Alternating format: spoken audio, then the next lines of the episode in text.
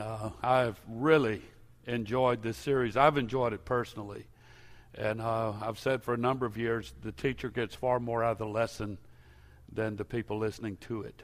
And uh, that's certainly been the case with me with this material that we've been teaching to be made whole. And uh, I'm all about the people of God being everything that God wants them to be. I would like for everyone that attends Grace Church to be the totality of God, what God wants you to be. And we do our best to not only teach that, but to create an environment where that can happen. And uh, so sometimes it takes a lot of teaching, sometimes it takes a lot of training, sometimes it takes a lot of discipline and accountability and responsibility. Jesus never said serving Him and becoming what He wants you to be would be easy, but the reward of it is out of this world. Amen. So. So let me go through our, our principles that we've taught one every Wednesday night. Let me go through them quickly. Principle number one that we started with is to realize that I'm not God. I still remember that lesson. And uh, to realize that I'm not God, I admit that I'm powerless to control my tendency to do the wrong thing and that my life is unmanageable. A lot of people don't feel that way until we ask a few questions. And then you suddenly realize that, yes, I'm not as nearly as in control of my life as I thought it was. Principle number two is to earnestly believe that God exists and that you matter to Him. God does exist and you count. You matter to God. And that He has the power to help you be what He wants you to be. Number three is to consciously choose to commit all my life and will to Christ's care and control. Number four is to openly examine and confess my faults to myself, confess them to God and to someone that I trust. Got a lot of feedback after that Bible study that night. Principle number five is to voluntarily submit to every change God wants to make in my life. Voluntarily submit to every change that God wants to make in my life. And humbly ask Him to remove my character defects. If you were not here that Wednesday night, a couple of Wednesday nights ago, if you were not here, I'll, I'll ask you fervently. Uh, beseech thee, therefore, brethren, that you listen to that on podcast. Uh, verily, verily, I say unto thee, uh, listen to that. Uh, principle number six evaluate all of my relationships. Offer forgiveness to those who have hurt me and make amends for the harm that I have done to others. that was last Wednesday night. Tonight I want to read from Matthew chapter 5, verse 9 we're using the Beatitudes as a basis for this study. Blessed are the peacemakers, not the troublemakers. Blessed are the peacemakers, for they shall be called the children of God. One of the greatest attributes of God Himself is peace. He doesn't come to bring strife and conflict, He comes to bring peace. One translation said, Happy are those who work for peace. Our principle tonight, I just shared with you the others that we've talked about. Our principle for tonight is to reserve a daily time with God for self examination. We just stop right there. Don't reserve a time every day with God for the examination of everybody else you know. God already knows the shape they're in. You don't have to remind him. God, I'm praying for my husband today. You know as well as I do he's an idiot. He needs help. God knows that. Y'all get that point? What you need to do is admit that you're one too and ask God to help you too. Okay, that's the point we're making here tonight. This is one of those very substantial, all about me prayers. Reserve a daily time with God for self examination, Bible reading, and prayer in order to know God and His will for my life and to gain the power to follow His will.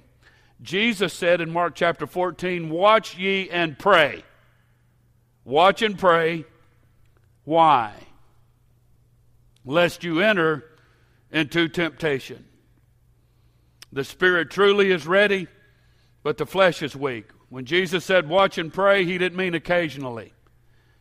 He didn't mean when times are rough. He means consistently. Watch and pray consistently. Okay.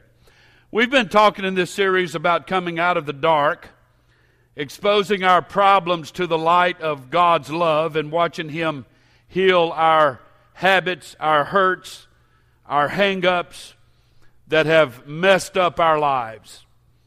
Tonight, I want us to take our becoming whole in God one step further. And that's by answering this question. Listen very carefully. If you've gained some momentum in your relationship with God, how do you maintain it? All of us who are married or at one time in our life have been happily married remember the honeymoon. Does anybody remember the honeymoon phase of the marriage?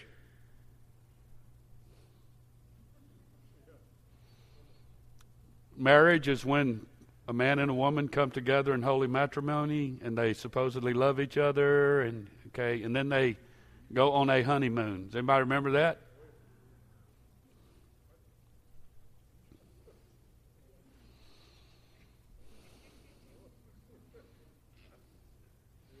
Should I start asking you personally, publicly? Brother James, do you remember your honeymoon? You better say yes if you want a place to sleep tonight besides outside. Davin, you remember? I ask him all the time, are you married? Are you happily married or just married? Because they've been recently married, so just want to know if it's still happily or not. Because sometimes the happily goes away. Has anybody ever experienced that phenomenon in marriage? I got more response over that than I did the honeymoon thing. Okay, we, we need to do some counseling here, it looks like. Uh, anyway, everybody knows about the honeymoon that you're on when you first get married, and, you know, he or she can do no wrong, and they're just adorable, and every little twitch and blink of the eye is adorable and sweet and cute and all that. But when you've been married for 452 years, that stuff gets on your nerves after a while. You know, the way they smack their lips and get food down their mouth, it was cute when you were dating and when you first got married, but now it's disgusting. I could go on and on, but you get the point. Okay.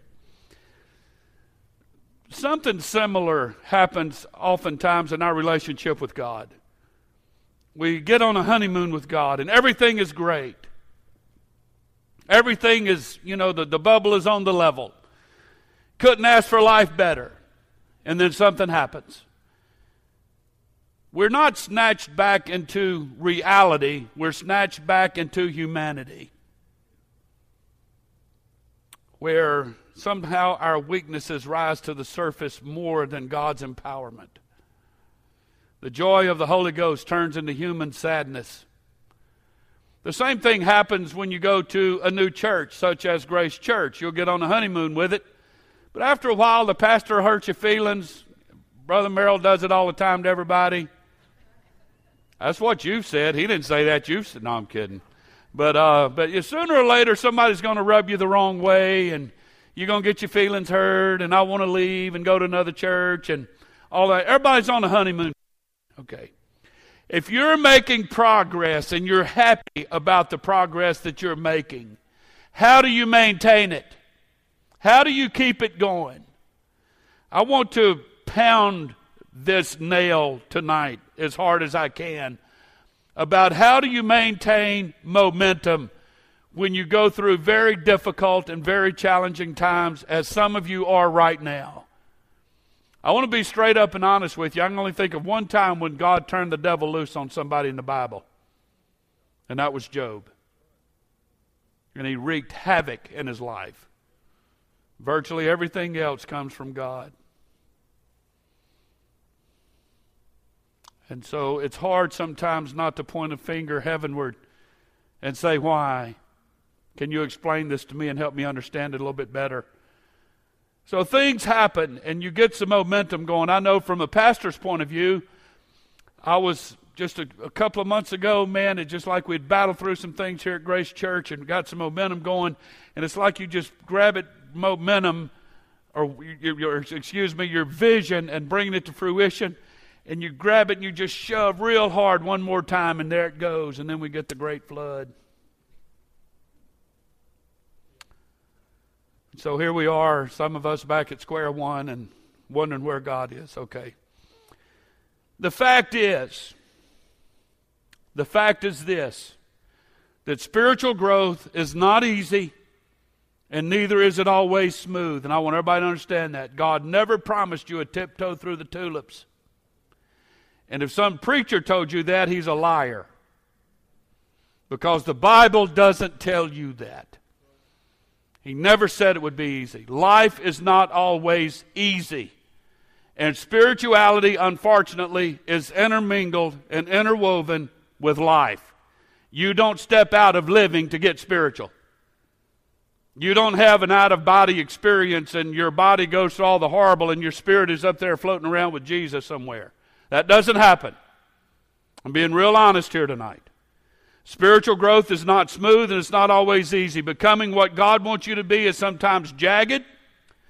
And for most people, for most people, the huge majority, spirituality and the growth of spirituality is oftentimes two step forward and one step back.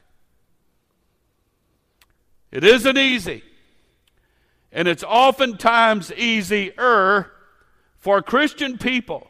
And I'm going to be real specific here tonight and talk about Grace Church. Sometimes it's real easy for Grace Church attendees and its members, and even its leaders, to fall back into some self defeating pattern of behavior. It's real easy for that to happen. Human nature gives in real easy to negative. It does. It takes a lot of willpower, it takes a lot of God's power to determine that I'm going to fight this fight and I'm going to run this race, and by the help of God, I'm going to win it. So when you do the one step forward, two step back, it's called a relapse. It's called a relapse. It's the same thing as the alcoholic going back to drinking. It's the same thing as the overeater gaining all of their weight back. I heard somebody say not too long ago that any diet works. Virtually all diets work. if you cut down food intake and exercise a little bit, that's pretty much for most people a no brainer. And we get all hyped up. You know, we're going to lose 402 pounds by the end of next week and we run our brains out and we don't eat nothing but bean sprouts and alfalfa weed or something. And we lose all that weight, but it's hard to maintain the momentum. Keep your clothes. You're going to need them in three months. Go ahead and buy your new wardrobes or keep the one you got. Trust me. Took pants to the little, my little alterer guy that does alterations and had the waist taken up and took him back a year later and had him laid out again. He just kind of looked at me and smiled, but he was nice. But it's a gambler going back to the casino. It's a workaholic filling up his schedule again. If we're not careful as humans, we tend to repeat the patterns of our past.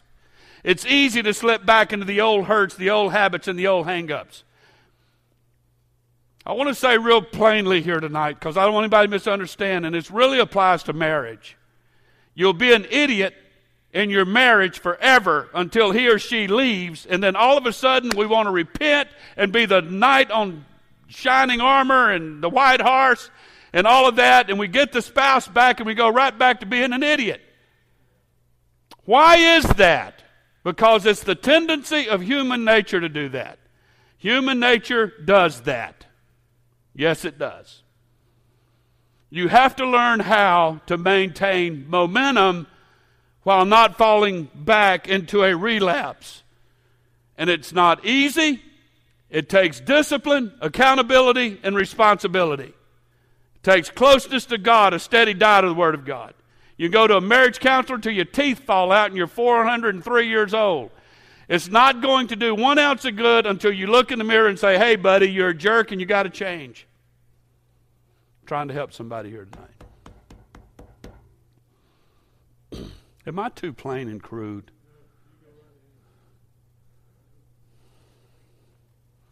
All right, let me talk to you about four backward steps that people do. Four backward steps. And it's funny because we have a tendency to relapse. And, you know, we make these determinations and commitments and all that kind of, and we relapse. And it's going backwards. But you know how hard it is to walk backwards? You got to think about it to walk backwards. You can fall down real easy walking backwards. But humanity has a propensity to do that when it comes to the things we're talking about tonight. All right. Relapses happen in a very predictable pattern with four steps. Number one is complacency. Things get going pretty good in our life. You know, we're making a little stride here. You know, we got a little momentum going, that little honeymoon thing I was just talking about. And then all of a sudden we get complacent. Everybody say complacent. You start getting comfortable. Listen to Pastor tonight. I want everybody to listen you start getting comfortable with short term gains instead of long term changes. As long as I get back what I've lost, then I don't have to change. You don't have enough foresight to think down the road three or four years that you're going to be right back in the same boat that you were just in and you're going to lose all that again. You reach a point after a while where you cannot be satisfied or comfortable with short term gains. There has to be long term changes. You say, I don't need any more help. My pain has been reduced and I can live with it now. And I know people that do that all the time. They settle for the status quo and they never develop into that person that God really wants them to be. God helps them a little bit and they feel better about themselves, but it's not enough. If you have surgery on your shoulder, one day at the therapy clinic ain't going to fix the thing, man. You got to go until the therapist says, okay, you're good now. And sometimes it's several months and it hurts every time you go. I'll never forget when Sister Murphy had her surgery on her shoulder.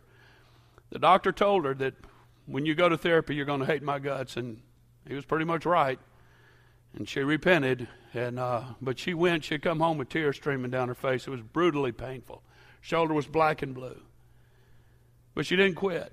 She was not happy with a short-term gain of just using that arm just a little bit. She wanted full use of it full use of it. Folks, listen to me spiritually. You cannot be contented and comfortable with short term gain. You can't get complacent. You have to see this being made whole. You have to see it all the way through to the end. If you don't, it's called abortion. If you stop the process in God's life, it's been aborted. You've terminated that life giving flow into your life. You've aborted it through complacency. The second step we take backward is confusion. You start rationalizing.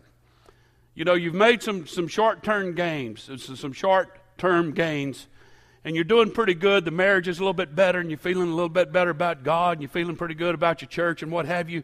And, and, and all of a sudden, you start thinking that maybe my problem wasn't as bad after all, and maybe I can handle it more myself now. Maybe I can take a hold of this myself and, and work it out myself and so on. And then you start developing selective memory. You forgot the days a few weeks ago or a few months ago where it was horrible. But because God has helped you a little bit, you're feeling better. Now you start thinking, well, it wasn't as bad as I thought. Then you get confused about it. It's a step backwards. You have to keep a clear vision in reference to where you were and where you're going. Where do you want to be? Where you want to be in life? Where you want to be in your relationship with God? The third step backwards is compromise. We oftentimes will revert, revert back to that place of temptation, the risky situation that got you into trouble to, to start with. I've seen it, folks, I've seen it all of my life, especially since uh, being a pastor is people will do real boneheaded things, man, it gets them to a whole lot of trouble. And then, you know, God helps them, and the church helps them, and pastor helps them, and all of that, and they and they get up and running again, and, and but they start flirting with the same temptation again, thinking, you know what, I got away with it one time, I can do it again.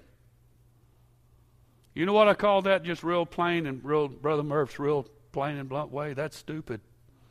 That's what I call that. So you start thinking that it really doesn't matter whether it's the bar, the casino, the mall, or the refrigerator, whatever the problem is. We have a tendency to want to compromise and we go right back to that place of temptation. Playing with temptation is always a losing game. And then the fourth step backwards is catastrophe. It's where the bottom falls out. I've seen it happen to you folks. I've, I've, I've, I've helped and guide you folks and coach you folks through some stuff. Some of you, like right now, catastrophe happens. You give in to your old habit, or the addiction comes back. You give in to your old hurt, and the resentment comes back. You give in to your old hang up, and the insecurity comes back. You need to understand that the collapse, just because you fall off the wagon, just because you collapse, is not a relapse. The catastrophe is not when the relapse happens, the relapse started much earlier. The catastrophe is simply the result of the pattern that you've already initiated in your mind. I'm trying to help somebody here tonight. When God begins to work in our life and the church begins in our life, follow, folks, you have to follow the process through. You can't reach a point where you feel better about yourself and then make an exit from this path that God has you on. I'm going to tell you where the path ends. You want me to tell you where it ends? Is when you hear the pearly gates click behind your heels. And when that happens, then you can relax and breathe easy and say, I made it. But until that happens, we all have a long ways to go to be like Him. And we have to work at it every single day. Every day. There's not a cruise control in spirituality, there's not autopilot in spirituality. To work at it every day. So, what causes us to relapse? We, we know, you know, it, I want to ask this question why? Even when we know the right way to go and the right thing to do, we tend to go back and do what's wrong. It's funny with our parents here tonight, especially if you still have your kids at home, you look at them in amazement when they do that. You knew what you were supposed to do and you knew when you were supposed to do it, but you did the wrong thing. But we do the same thing in our relationship with God. Yes, we do. There are several factors that cause a relapse. I'm trying to help somebody here tonight. What causes a relapse? Number one is when we revert to willpower instead of God's power. You back off of your prayer life, you back off of fasting, you back off of reading the Bible. You know, the great flood of 2016 has knocked a lot of us out of our prayer life and our Bible reading schedule and all that and just kind of forgot about it because we have this huge distraction in our life called rebuilding a flooded out home. And it's a distraction that no one needs. But it happened. But that's not a reason to set aside spiritual growth, God consciousness. It's not a reason to set all that aside. And we have a tendency sometimes to revert back to our own willpower. I know what to do and I can handle this.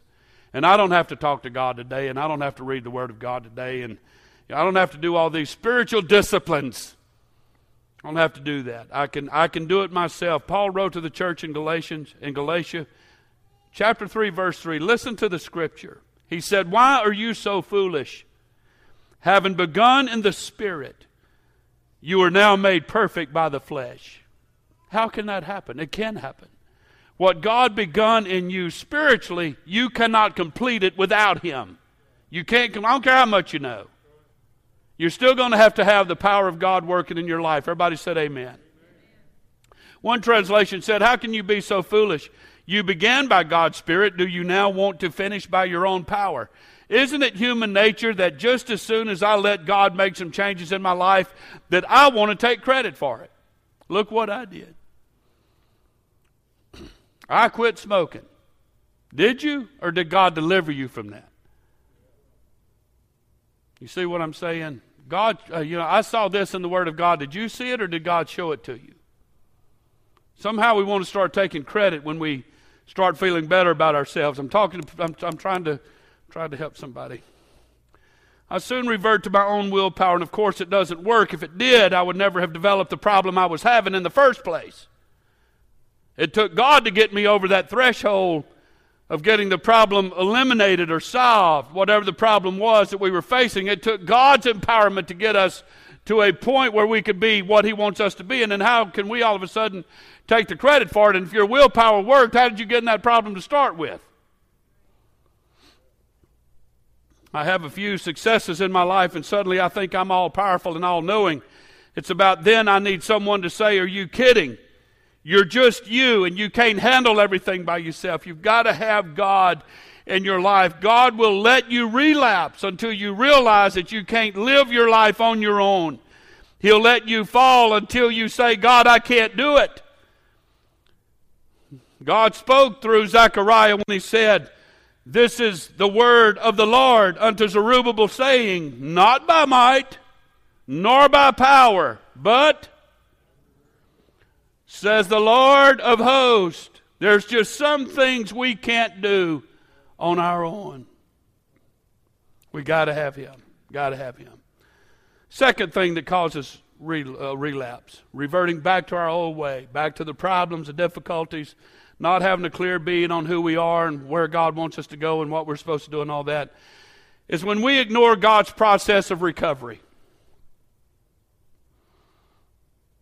There's folks sitting in this room tonight. God has kindly and mercifully and profoundly put his arms around you. He's taken you by the hand. And he's leading you not only as a person, but as an individual on a process of success. He's leading you through a process to be successful. He's helping you with your marriage, he's helping you as a parent, he's helping you spiritually. But oftentimes we get to a point where things are going pretty good in our life, and all of a sudden we don't need God anymore. I can handle this from here. I can take it from here. God, thanks for your help. To me, it's almost like, and I'm going to get into this in a minute, but we, we have folks here tonight that's, that's battling cancer, and, and I'm sorry. And I would to God that He would heal you. But doesn't it sound pretty crazy for the doctor to show you an x ray or a CAT scan or whatever that there's this tumor on the inside of you and that certain amount of chemo and radiation will shrink it and we can get a, a, a handle on this and you do half of it and quit? So I don't need you, doc. I can handle it from here. It's funny we don't do that physically, but we sure do it spiritually. Sometimes we get in a hurry on our road to spirituality and we want to skip a difficult or un- un- uncomfortable step. Paul said, You did run well. Who did hinder you that you should not obey the truth? You were doing good at one point. So, what happened that you quit being what God wanted you to be? What happened? There was a relapse, and you started ignoring God's process in your life. I talked to you last week about making amends to those people that we've hurt and, and forgiving people and let them forgive you and so on. It's difficult and it's, un, it's uncomfortable, but it's a part of the process. It's something we all have to do, but we, we need to take all the steps or the process doesn't work and there's no quick fix. You didn't get into this mess overnight and you're not going to get out of it overnight. So the Beatitudes gives us a biblical process to be whole in what God wants us to be, but we have to make the choice to follow through with it. What causes relapse? Number three is trying to recover without support. I want to tell you folks something. It's hard to fight life and all the battles and problems we face in life without help. I, I know it's, some of us reek with pride and we don't need any help. I know people that don't need help. You know, your marriage is horrible, but you don't need a marriage counselor. I can handle it. I have a problem with gambling, but I don't need to get any help with that. I can handle it. Well, if you can, why don't you? Is laziness now a factor? I think you just need to go ahead and admit it's beyond your control and you need help from somebody. But it's trying to recover without support. The Bible said, the wise man said, Solomon said in Ecclesiastes chapter 4, two are better than one. Why did you think God said in the very beginning that it's not good for man to be alone? There's some wisdom in that. I don't know, there may be some men here tonight that think they might be better off if they were, you know. but you're not. You're really not. Two are better than one because they have a good reward for their labor. For if they fall, the one will lift up his fellow. But woe to him that is alone when he falleth, for he hath not another to help him up. Two are better than one. People say, I'll just get well by myself and I don't need anyone else's help. You're, you're asking for a relapse. You can't conquer your problems alone. There's folks that have childhood issues. The list goes for days.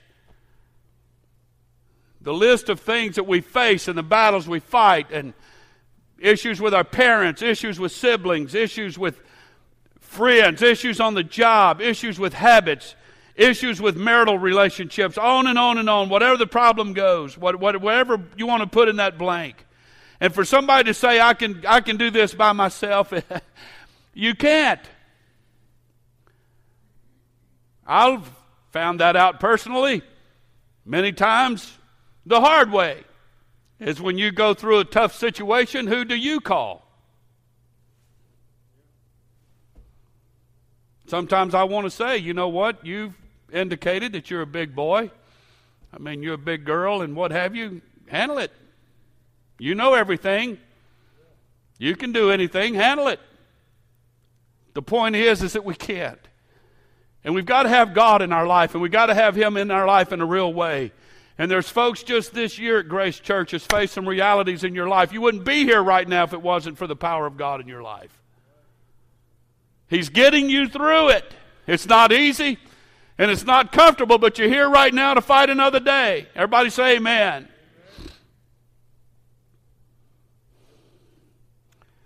The Bible said in Hebrews 10, I've literally heard people say that I don't need church. I go, but I don't need to. Really? You'd be surprised at how many scriptures in the Bible teach us to be faithful to the house of God. One day we might do a Bible study on that. Because the reason you need to be faithful is because there's people here that need you, and you need people that are here. Listen to the scripture that we can all quote Forsake not the assembling of yourselves together, as the manner of some is. Why? Because we assemble together to exhort one another. We assemble to be in the presence of God and to help each other out, to keep each other oriented, to be accountable, to be responsible. When you start dropping out of church, you have no one to be accountable to.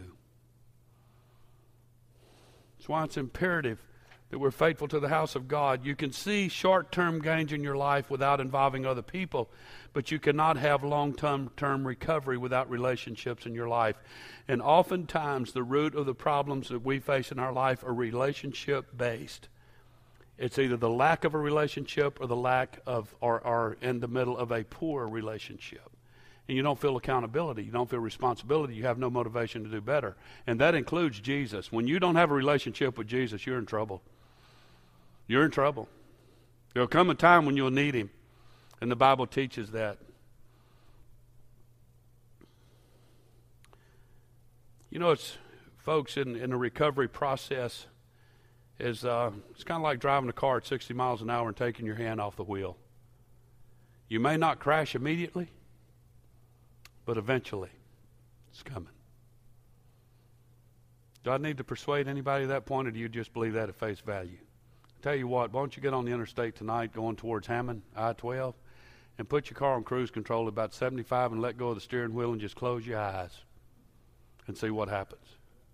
You might go a half a mile but you're not going to go 10. I can promise you, you won't go 10. You won't make it five. You're going to run off the road and you're going to hit somebody or something. And it's going to be, this is what we do in our relationship with God and our relationship with church. We start feeling better and say, we can stop here. No, you can't. It's like taking your hands off the wheel. You're going to crash. You'll crash. Eventually, you'll crash. There's people tonight that have done it. You've you're a living, breathing testimony of what I'm talking about, and, and you come back. There's a lot of folks here that took your hand off the wheel, but you came back, and God restored you, and He's restoring you now. We need to listen to this tonight. You can't choose your own way. You have to have God working in your life. What causes relapse? Number four is becoming prideful. Pride goeth before destruction. Pride goes before destruction. And a haughty spirit before a fall. We need to stay humble or eventually we stumble. Pride gets us in all kinds of trouble. Pride will blind you to your weakness. Pride will prevent you from seeking help. Pride prevents us from making amends with other people. Pride causes us to blame other people for our problems. The Bible said, Wherefore let him that thinks he stands take heed lest he fall. The secret of, a, of this process of spirituality the secret of lasting recovery is to live with humility. It's the best protection against a relapse. I don't have it all together, but I'm in the process of getting it all together. Stay humble about it It's okay to say I don't have a perfect marriage. It's okay to say I don't have perfect kids. It's not an excuse to quit. It's not a reason to quit. But it's okay to admit it and say I'm doing the best I can. Nobody Well, you know what? Here's here's the beauty of grace. Grace is the unmerited favor of God covering all of our faults and what have you. But grace makes us perfect according to God's plan, not because we're perfect in and of ourselves, but it's grace that does it. So we can be perfect according to His plan as long as the grace of God's working in our life, and it can't unless we're humble about it. The greatest weakness in our lives is oftentimes our unguarded strength. You need to think about that. So, how do you prevent it? How do you prevent a relapse? In our text, Jesus tells us that it's human nature to have a relapse, to go back to things that mess us up, even though we know they will mess us up. We'll go ahead and do it anyway. It's human nature to let old habits, hurts, and hangups come back to haunt us, and that's why the God of the, the Word of God gives us these safeguards. How do you prevent a relapse? How do you stay on top of your game? How do you stay on this road to being what God wants you to be? How do you stay on the honeymoon? How does it stay real and fresh? Number one is you have to do daily evaluation. Evaluate yourself. Look at yourself in the mirror. Listen, Pentecostals. One of the harsh byproducts of our holiness standards is judgmentalism.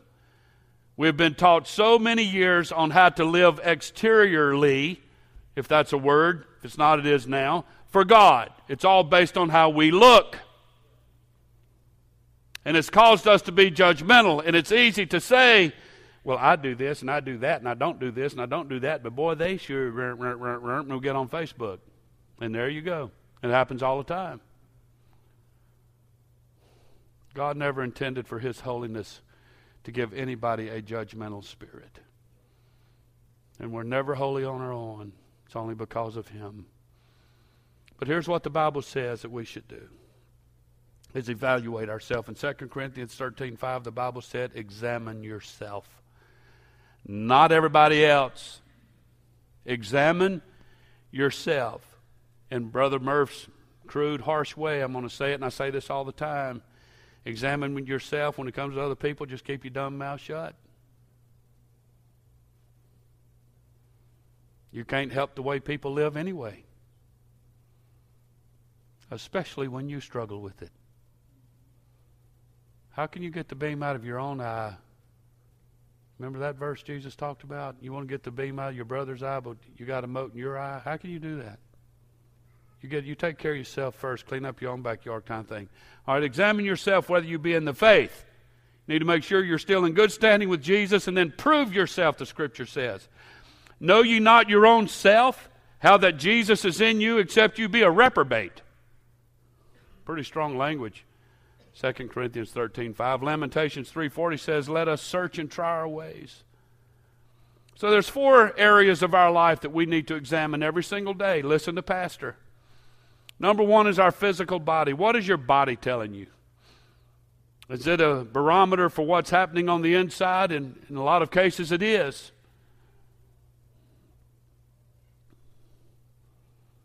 But it's always interesting to me as to how much emphasis we put on our physical body than we do on the next three areas of our lives that I'm going to talk to you about right now.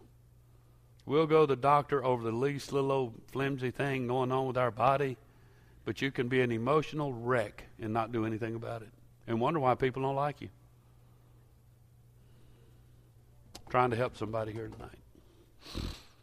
So you need to do some physical inventory every day. Number two is emotional. Am I allowing my true feelings to surface or am I just denying my true feelings? Denying your feelings is like shaking up a cold a Coke bottle with a lid on it. As soon as you take the top off, have y'all ever wondered why it is that the Dr. Pepper two liters always spew out when you open them, and other two liters don't have a tendency to do that as much? I noticed it one time, uh, but that's just me. So anyway, all right. Let me give you an acronym for the word heart here tonight. This is pretty cool. This is examining your emotional self. Number one, am I hurting? Are you hurting over something? Has somebody hurt you? Have you hurt yourself? Have you disappointed yourself? Have you let yourself down? E, And the word heart, is am I exhausted? Am I angry? Am I resentful? Am I tense? If you feel these things, you have some emotional issues to deal with. It's okay. Emotional issues is like a backache, man. If you have a backache and you go to the chiropractor and get an adjustment and okay, go talk to somebody. Come talk to me. I'll help you. I have some neat ways of addressing things. I'll try to help you, but there's people that can help you. Invest in yourself. God, study the Word of God. Let the Word of God work in your life. Number three, the second, uh, the third area you need to do inventory on every day is your relationships. Am I at peace with everybody? Listen to Pastor tonight. Do you realize that you let some people live in your head rent free? They hurt you 20 years ago and live a thousand miles away. But every morning when you wake up, boom, there they are. They're in your head for free. And they don't even know they're in your head.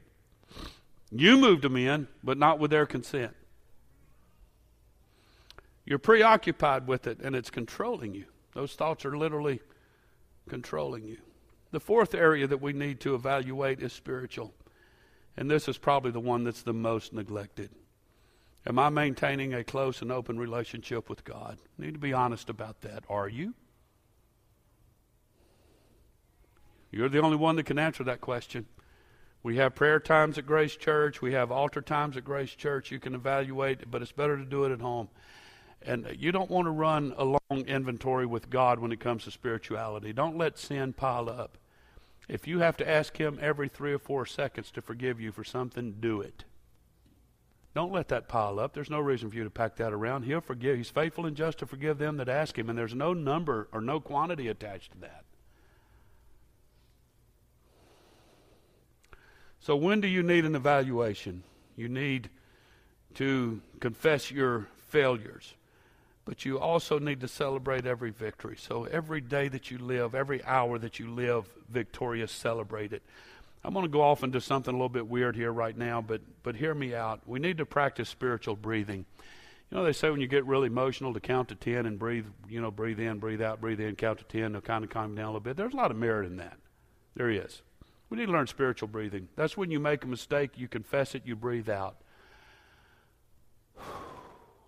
Well, I got that load off. Told God that, then I'm sorry, and boy, just, just breathe. But when you receive God's forgiveness, breathe back in and square your shoulders and put your chin up and keep going. Spiritual breathing. You need to learn to do it. Do it on a moment by moment basis, a thousand times a day if necessary. It should become as natural as physical breathing. Keep short accounts with God. Don't let sin stockpile. How often do you need to take out the garbage at your house? Do you let it stockpile? Paul said, But let every man prove his own work, and then shall he have rejoicing in himself alone and not another. How do I prevent a relapse? I mean, believe in meditation. Um, I'm not talking about that. The word meditation has been hijacked by all these gurus and seers and and all those people You'd be surprised how biblical the word meditation is, and, and a lot of us don't know how to do it. Meditation is a great biblical principle. It's slowing down long enough to hear God. S- simple definition of meditation. It's slowing down long enough to hear God. Do it in your car. When you take a bath or a shower at night, just calm down and just meditate on God. Just think about Him. You say, well, that's weird. Why? I don't read anywhere in the Bible that it, you have to be in a particular place and time and any certain posture. Anytime you want to open your mind to God, He's there and He's ready. Busyness, busyness, busyness, running to and fro, to and fro, to and fro. You know, back in the 60s, if you could get 80,000 miles out of a car, you were doing good. If you could get 100,000 out of a car, you were doing good. But people have just gotten so busy that car manufacturers started making them where you can get two and three hundred thousand miles out of them because people never stop. There's people that live in our subdivision. it's like every time I walk outside, they're going somewhere. I'm like, do you ever stay at home? Why don't you even buy a house? Why won't you just buy you a camper and just run to Walmart and just drive in circles in the Walmart parking lot for five minutes and go find another place to park and get out. It save gas. Just live there. Busyness is one of the devil's greatest tools, and it's not always a sin, but it cuts us out of our relationship with God. It cuts us out of our time with God. Busyness does. We're always distracted, always got something to do. And these right here, oh my, a trick of the devil. Gotta be. This is worse than television has ever been.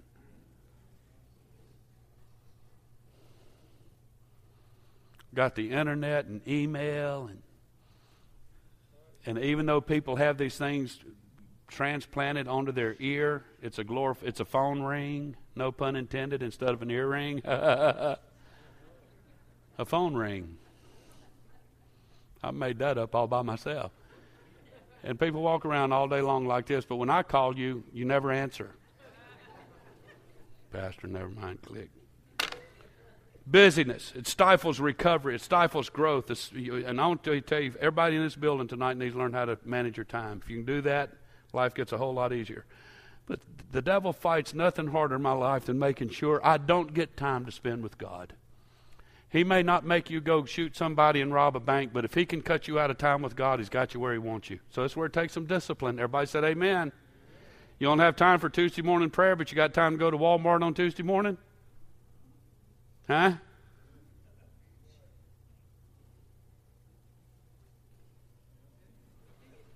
I have my faces too. You ain't the only ones. I've got to hurry. I made a face at Joseph the other day, and he said, "Oh, Papa, you look creepy." like I don't have to make a face to do that. So, but here's some of the distractions the devil will use in our life, and I'm trying to hurry: noise, crowds, hurry, entertainment, people, work, all these things. Just on and on and on it goes. The devil just throws stuff in our life, and they're not sin, but it's just cutting time away from God. Psalm 1, I'm not going to read the whole thing because I'm out of time. But blessed is he that walketh in not in the counsel of the ungodly, and so on and so on. But his delight is in the law of the Lord. And this is what he does he meditates on it day and night. So there's something else in our lives besides laundry and the job and a marriage and kids. Oh, goodness, kids. I hear people that have like 14 kids and they gripe about them all the time. Why'd you have them? You should have stopped at two. It's common sense. Anyway, his delight's in the law of the Lord. And he meditates on him day and night, meditates, thinks about it all the time, all the time. God is in the forefront of your mind all the time. I'm not a saint, neither am I an angel. But I can promise you, the vast majority of my day, God is included in every thought I think, and everywhere I go, and everything I do. I promise you that. I'd never want to go one place without Him with me, ever. As a byproduct of that, He's like a tree planted by the rivers of water. You know why you're unstable? You don't meditate on God enough. You don't think about it. You don't have enough God time. You start getting some God time in your life, and you start getting stable, and you start experiencing some victories and so on. Okay. The key to spiritual growth is to have deep roots in the Word of God. David said, Thy word have I hid in my heart. I didn't just memorize them in my brain, as a lot of Bible quizzers do, and it does them no good. They can quote it, but they don't understand it. They don't know what it says, they're just quoting words. Not all of them, but a lot of them. You need to get it down here, and it becomes a standard of which you operate your life and how you operate your life. David said, Thy word have I hid in my heart that I might not sin against them. Listen to Pastor tonight. Watch the screen. If you know how to worry, then you know how to meditate. You just start thinking about other things. Don't think about the worry box that I talked about Sunday morning. You start thinking about the Word of God box. Trying to help somebody. Conclusion. The third thing we need to do is to prevent a relapse is learn how to pray. You've got to pray. I hadn't done this in a long time, but the Spirit is moving. When I talk about prayer, I'm not talking about this Pentecostal, and I don't know who started it and where we learned it, of 35 minutes of Jesus, Jesus, Jesus, Jesus, Jesus, Jesus, Jesus, Jesus, Jesus, Jesus, Jesus, Jesus, Jesus. Or this, oh God! I pray in the name of the Heavenly Father, the glory of God, the heavenly host. I pray by the sword of the Spirit. You didn't. Anybody on board with me here tonight? I believe you ought to talk to God like you talk to your friend. Not to your spouse, but to your friend. What if you walked up to your spouse? God was, God forbid, but if, if she's sitting right here, okay, we understand that. If I just walk up and go, feel, feel, feel, feel, feel, feel, feel, feel, oh, feel, feel, feel, feel, feel, feel, feel, feel, feel, feel, feel, feel, feel, feel, feel. Feel, feel, feel, feel, feel, feel, feel, feel, oh, feel, feel, feel, oh and we walk around and boast that we just prayed for an hour. You didn't do nothing. Not in my opinion, you didn't. We need to learn how to pray. You talk to God and you learn how to have God talk back to you. You let Him talk to you through other people. You let Him talk to you through the Word of God. You let Him talk to you by putting thoughts in your mind. And this idea, and I've heard people do it all my life, people pray in the King James Version. Thou, Heavenly Father, Thou art the greatest. Thy will. Who taught you that, man? Where does it say pray in the King James Version? We don't even know who King James is. He's some dude that lived in England around 1600 and something. And we still want to talk to God like he did. Talk to God your way. You might as well. He knows you anyway and he hears how you talk to other people. Don't talk to him like he's weird or that he can't understand. He knows his name and he don't need to hear you repeat it for an hour. You know, the back to this Jesus, Jesus, Jesus, I can just hear going God going what, what, what, what, what. and nothing's ever resolved. I can walk into Sister Murphy's office, Paula, Paula, Paula. She's going, what, what, what, what, Paula, what, Paula, what, Paula, what, Paula, what, Paula, what, Paula, what. And then turn around and walk out say, I just talked to my wife for an hour. Boy, we're stupid sometimes. I'm sorry, but you know, this is just common sense to me. Talk to God, tell Him. And for some of you, He'll be the only loving Father you ever had. And when Jesus said to pray the Lord's Prayer, he didn't want you to repeat it. It's a model. It's a model prayer, and it cultivates the relationship, and it helps you forgive other people and get other people out of the way so you can talk to God. That's what it does. I'm trying to help somebody here tonight. There's folks here tonight, you've struggled all of your life in trying to even know what a relationship with God is. There's folks you were told when you were a kid you need to receive the Holy Ghost, you need to get baptized in Jesus' name, and that happened when you were eight and however old you were, and people shouted and jumped around and they were happy. And you know, the following week, your parents called all the aunts and uncles and grandmas and grandpas, and so and so got the Holy Ghost. But nobody ever explained the significance. Nobody ever explained how to develop it. Nobody ever bothered to teach you how to continue that relationship with God and to keep it alive. And so you come to church and we have these moments with God and we have these emotional moments with God that are not always spiritual. We'll come up here and cry because we're emotional, but we don't always let God feed the spiritual man.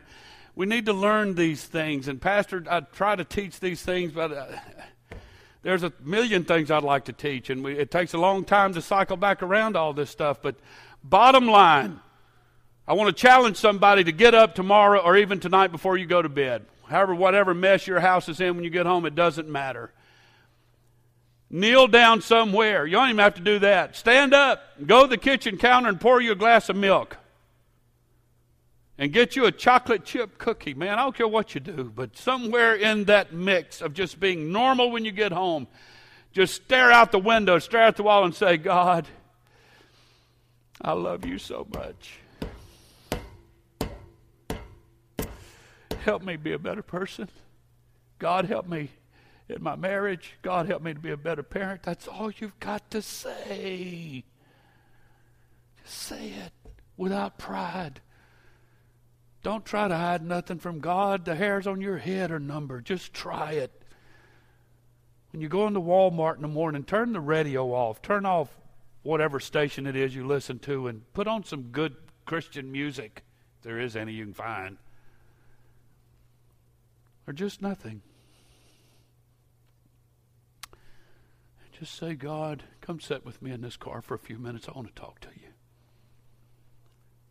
God, I'm fighting some things in my life, and I truly want to be better for my family. I want to be better for the kingdom.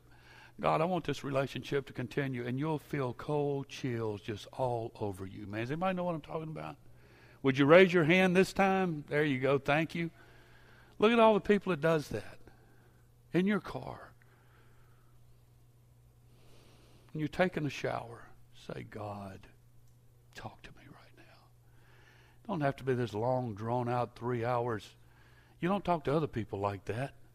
Talk to God the same way you talk to other people. Tell Him how you feel.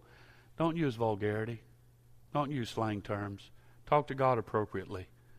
But You'll be surprised at how He responds to that. Morning does all this formal, traditional praying business that people have called prayer for years that's divine repetition, the Bible talks about.